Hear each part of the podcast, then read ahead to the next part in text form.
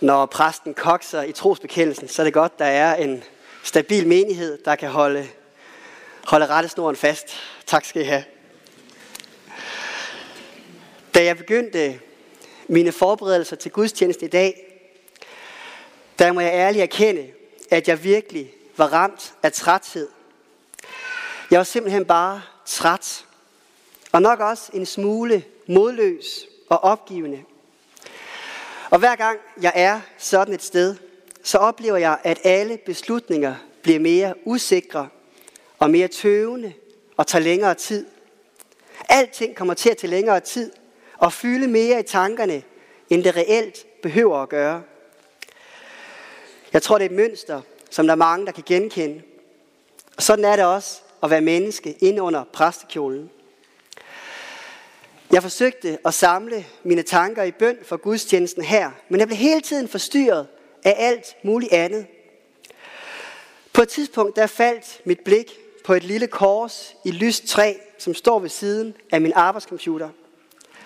Det er min lillebror, der har lavet det til mig for mange år siden, og jeg er rigtig glad for det kors af forskellige årsager. Men det, der kom til at fylde for mig den her dag i mit modløse sind, det var, at korset er helt tomt og fremstår helt nøgen. For det var præcis sådan, jeg følte mig. Tom. Og ja, nærmest nøgen, uden noget at stå imod med. Men så var det, jeg lagde mærke til, at der lige ved siden af det lille kors var blevet stillet to små vaser med vintergækker. Jeg har taget et billede af det på skærmen. Jeg tror, at det er min kære hustru, der har været på spil. Men lige i det øjeblik, der blev jeg faktisk overvældet. Lige der, der oplevede jeg, at det også var Gud, der forsøgte at sige noget til mig. Jeg oplevede, at Gud så min træthed og min tunge vægt på skuldrene. Og så viskede han i mit øre, Kristoffer, det er ikke dig, der får korset til at spire. Det er ikke dig, der får korset til at give liv. Gaven er fra mig, for det er mig, der giver liv. Jeg vil at mit kors spire for dig, Kristoffer. Ikke omvendt. Jeg var stadig træt, og der var stadig mange store opgaver foran. Men der fandt jeg et hvilested. Der fik jeg lov til bare at være træt og svag. Der fik jeg lov til at føle mig lille og tom. Og den bibeltekst, vi skal lytte til i dag, den handler netop om Gud, der generøst spreder sit ord og sin kraft, for at det kan spire og vokse også i vores liv. Jesus fortæller om en landmand, der sår med løs hånd på sine marker. Han virker næsten lidt tjusket. Noget falder et sted, og noget falder et andet sted. For han spreder meget rundhåndet og generøst. For det er det, der er pointen. Han ønsker at ramme alle steder, hvor kornet har mulighed for at gro. Og nu må jeg gerne rejse jer og høre dette hellige evangelium, der står skrevet hos evangelisten Markus.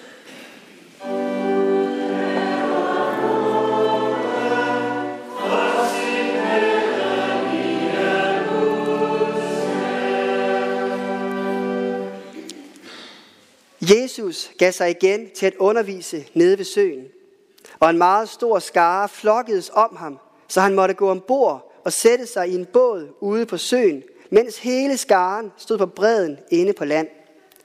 Og han lærte dem meget i lignelser, og i sin undervisning sagde han til dem, Hør her, en sædemand gik ud for at så, og da han såede, faldt noget på vejen, og fuglene kom og åd det op. Noget faldt på klippe, klippegrund, hvor der ikke var ret meget jord, og det kom straks op, fordi der kun var et tyndt lag jord. Og da solen kom højt på himlen, blev det svedet, og det visnede, fordi det ikke havde rod. Noget faldt mellem tisler, og tislerne voksede op og kvalte det, så det ikke gav udbytte. Men noget faldt i god jord og gav udbytte. Det voksede op og groede, og noget bare 30, og noget 60, og nåede 100 folk. Og han sagde, den der har ører at høre med, skal høre. Da han var blevet færdig, da han var blevet alene med sine ledsager og de tolv, spurgte de ham om lignelserne, og han svarede dem, til jer er Guds riges hemmelighed givet, men til dem udenfor kommer alt i lignelser, for at de skal se og se, men intet forstå. De skal høre og høre, men intet fatte. For at de ikke skal vende om og få tilgivelse. Og han sagde til dem, forstår I ikke denne lignelse? Hvordan skal I så kunne forstå de andre lignelser? Sædemanden så ordet. Med dem på vejen, hvor ordet sås, er det sådan, at når de har hørt det, kommer Satan straks og tager det ord bort, der er sået i dem. De, der er blevet sået på klippegrund, er dem, der straks tager imod ordet med glæde, når de har hørt det. Men de har ikke rod i sig, og de holder kun ud en tid. Så når der kommer trængsler eller forfølgelse på grund af ordet, falder de straks fra. Andre er dem, der bliver sået mellem tislerne. Det er dem, som har hørt ordet, men denne verdens bekymringer og rigdommens blændværk og lyst til alt muligt andet kommer til og kvæler ordet, så det ikke bærer frugt. Men de, der bliver sået i den gode jord, det er dem, der hører ordet og tager imod det og bærer frugt. 30 og 60 og 100 folk. Amen. På Jesu tid, der blev en høst på 10 folk anset for at være en god og stabil høst. Men Jesus han beskriver her nogle høster, hvor der er en gevinst på både 30 og 60 og endda 100 folk. Det er udtryk for helt ekstraordinære gode høster.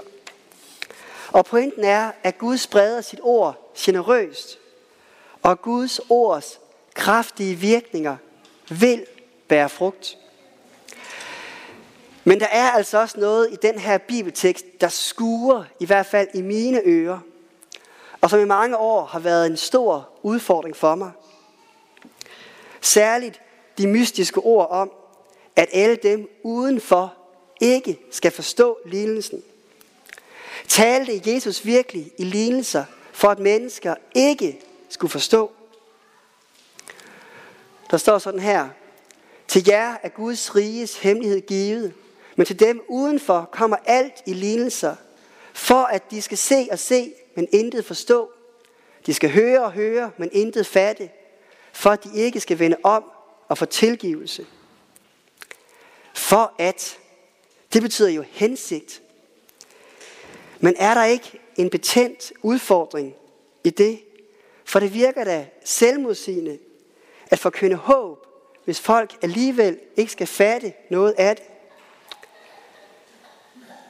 Og det svarer da heller ikke til det udtryk, der er i mange af Jesu andre lignelser. For eksempel om den fortabte søn, hvor det fremstår meget klart, at vi har brug for Gud i vores liv. At vi har brug for faderen, der løber sin søn i møde. Det er en lignelse, der er til at forstå. Jeg tror, at nøglen til de her ord er, at det er et citat fra Esajas bog i det gamle testamente – i en beretning, hvor Esajas blev kaldet til at være profet. Det er en meget intens beretning, hvor Esajas han får et glimt af Guds overvældende herlighed og storhed. Instinktivt så bliver Esajas grebet af frygt, da det sker. Han føler sig uendeligt lille der ved siden af herskars herre. Og han skammer sig over sine urene læber. Men ligesom faderen i lignelsen om den fortabte søn, så bliver Esajas også her løbet i møde. I den her beretning, der er det beskrevet som en af Guds store engle, en serafer, der kommer til Esajas og giver ham et stykke glående kul i hånden. Og så siger han, nu har dette rørt dine læber, din skyld er fjernet, og din synd er sonet. Det er et bibelvers, jeg meget ofte har brugt som afsluttende ord, når vi fejrer nadver her i kirken. Fordi det så konkret udtrykker den befrielse og den tilgivelse, som bliver ragt til os og også rører vores læber. Og derpå så hører Esajas Guds røst, der siger, Hvem skal jeg sende? Hvem vil gå bud for mig? Og entusiastisk svarer Esajas, her er jeg, send mig. Og Esajas, han bliver sendt, men han får et særligt ord med på vejen. Et hårdt ord. Gå hen og sig til dette folk, I skal høre og høre, men intet fatte. I skal se og se, men intet forstå. Og så spørger Esajas tilbage, hvor længe, herre? Hvor længe skal der bare være forhærdelse? Hvor længe skal der bare være dom? Og hvor er jeg altså glad for, at Esajas går i rette med Gud. Hvor er jeg glad for, at Esajas protesterer, når han ikke forstår Guds planer. Selv en af de største profeter i Bibelen protesterede og forstod ikke altid Gud. Det er så ærligt, og det er så menneskeligt, og jeg kan virkelig genkende mig i det. Og Gud svarer til Esajas, indtil byerne ligger øde uden indbyggere, husene uden mennesker, og jorden er blevet en ørken, og der bliver en stup tilbage. Alt bliver ligesom skåret fra. Tilbage står der kun en usel lille stup. Men den træstup er hellig sæd, står der også. Og ud af denne stup skal ørkenen begynde at blomstre. Ud af denne lille stup, der skal håbet bryde frem. Så når Jesus citerer fra Esajas bog i dag, så tror jeg, at betydningen er, at Jesus siger, jeg er sendt. Jeg er sendt, ligesom Esajas blev sendt. Og Guds ord vil også hos mig virke dom og forhærdelse. Men det skal ikke stå alene. For der vil også være ord om håb, ord om frelse og ord om nyt liv i den gode jord. Det er et billede af stuben fra et fælletræ, der bliver skåret helt ned, men pludselig begynder det at spire igen. Og lidt senere så hører vi Isaias bog om lyset, der bryder frem i den mørke tid. Om håbets søn, der bliver født, så glæden bliver stor. Så stor, som når høsten er den største. Og derefter kommer profetien i Isaias til sit klimaks i kapitel 11, når han skriver om de store opfyldelser. For der skyder en kvist fra Isais stup.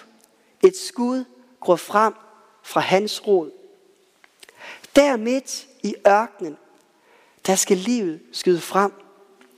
Fra den golde stup, hvor intet andet kan vokse. Der kan Guds kraft og Guds ord spire frem til forløsning og til håb. Og Isais rodskud skal stå som et banner for folkeslagene. Til ham skal folket søge, og hans bolig skal være herlighed. For den kraft, Jesus kommer med, den er så stærk, at den skal stå som et banner for alle folkeslag.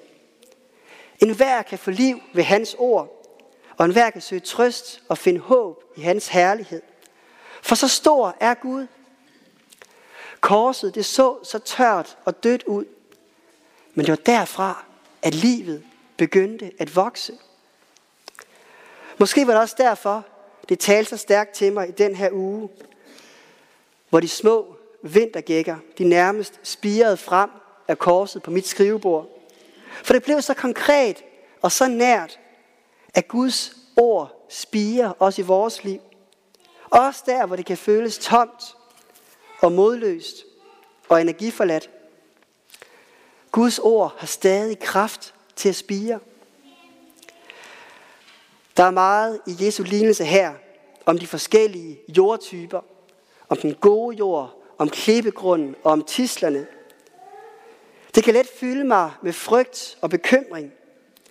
Og med et uroligt hjerte, så spekulerer jeg på, hvilken jordtype er jeg? Hvilken jordtype er mine børn? Er alle mine bekymringer som tisler, der forhærder mit hjerte? Er jeg for skrøbelig i min tro, så det ikke har nogen seriøse rødder? De bekymringer kan hurtigt blive så uoverskuelige og voldsomme. Men vintergækkerne, der spirede ved korset på mit skrivebord, De mindede mig om, at jeg ikke skal se på mig selv og på min fortjeneste. Jeg skal i stedet se hen på Jesus. Jeg skal se hen på den stub, der spiger. Jeg skal se hen på korset. For der finder jeg håbet. Der finder jeg den kraft, som selv døden ikke kan vinde over. Og som selv den tørreste, golde stub i ørkenen ikke kan vinde over. For det er ikke mig, der får Guds ord til at vokse. Det er Jesus. Vi kan ikke bare beslutte os for, at nu vil vi være den gode jord. Den jord, der giver 100 folk. For det ligger simpelthen ikke i vores magt. Men det vi kan, det er at spejde mod korset og sige til Jesus, Gud vil du også så i mit liv, for jeg har brug for dig. Særligt når jeg bliver overmandet af min synd og mine urene læber, min skam og alle mine bekymringer. For de er som tisler, der skygger for alt håb, også i livet. Ja, vi kan sørge for at blive eksponeret for Guds ord på daglig basis og spejde efter Jesu kors. For det er Gud, der giver kraften til at spire, ikke os. Vi kan heller ikke bare beslutte, at folk omkring os skal være den gode jord. Men det vi kan, det er at så og sprede Guds ord. Og det er at bringe Guds omsorg generøst videre omkring os, så mennesker har mulighed for at høre det ord. Vi kan dele det. Vi kan så gavmildt og kærligt. Og så vil Gud give væksten. Præcis ligesom det bøndesvar, vi også oplevet her i menigheden, meget konkret igennem de sidste år, at der er kommet vækst. At høsten har givet mange folk, og at Guds kraft får lov til at virke. Lad os bede og takke.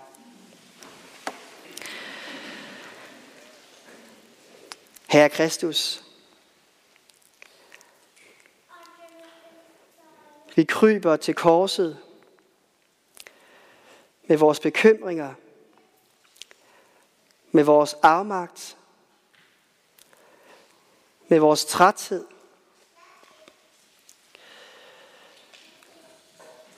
Og her vi beder, at du vil lade dit ord spire i vores liv. Lad korsets kraft gælde også i vores liv. Så det bærer frugt til glæde, til håb og til forløsning. Og herre, vis os, hvordan vi også kan så rigeligt hos hinanden i gavmildhed og mildhed. Og vi beder, led os frelser ved din nåde, også når vi selv vil råde og vil gå vores egen vej. Sæt os, hvor vi bedst kan gavne, men lad os aldrig savne vidshed, at vi tjener dig. Og vi giver dig tak og evig ære. Du som er fader, søn og helligånd. Du som var, er og forbliver en sand treenig Gud, højt lovet fra første begyndelse, nu og i al evighed. Amen.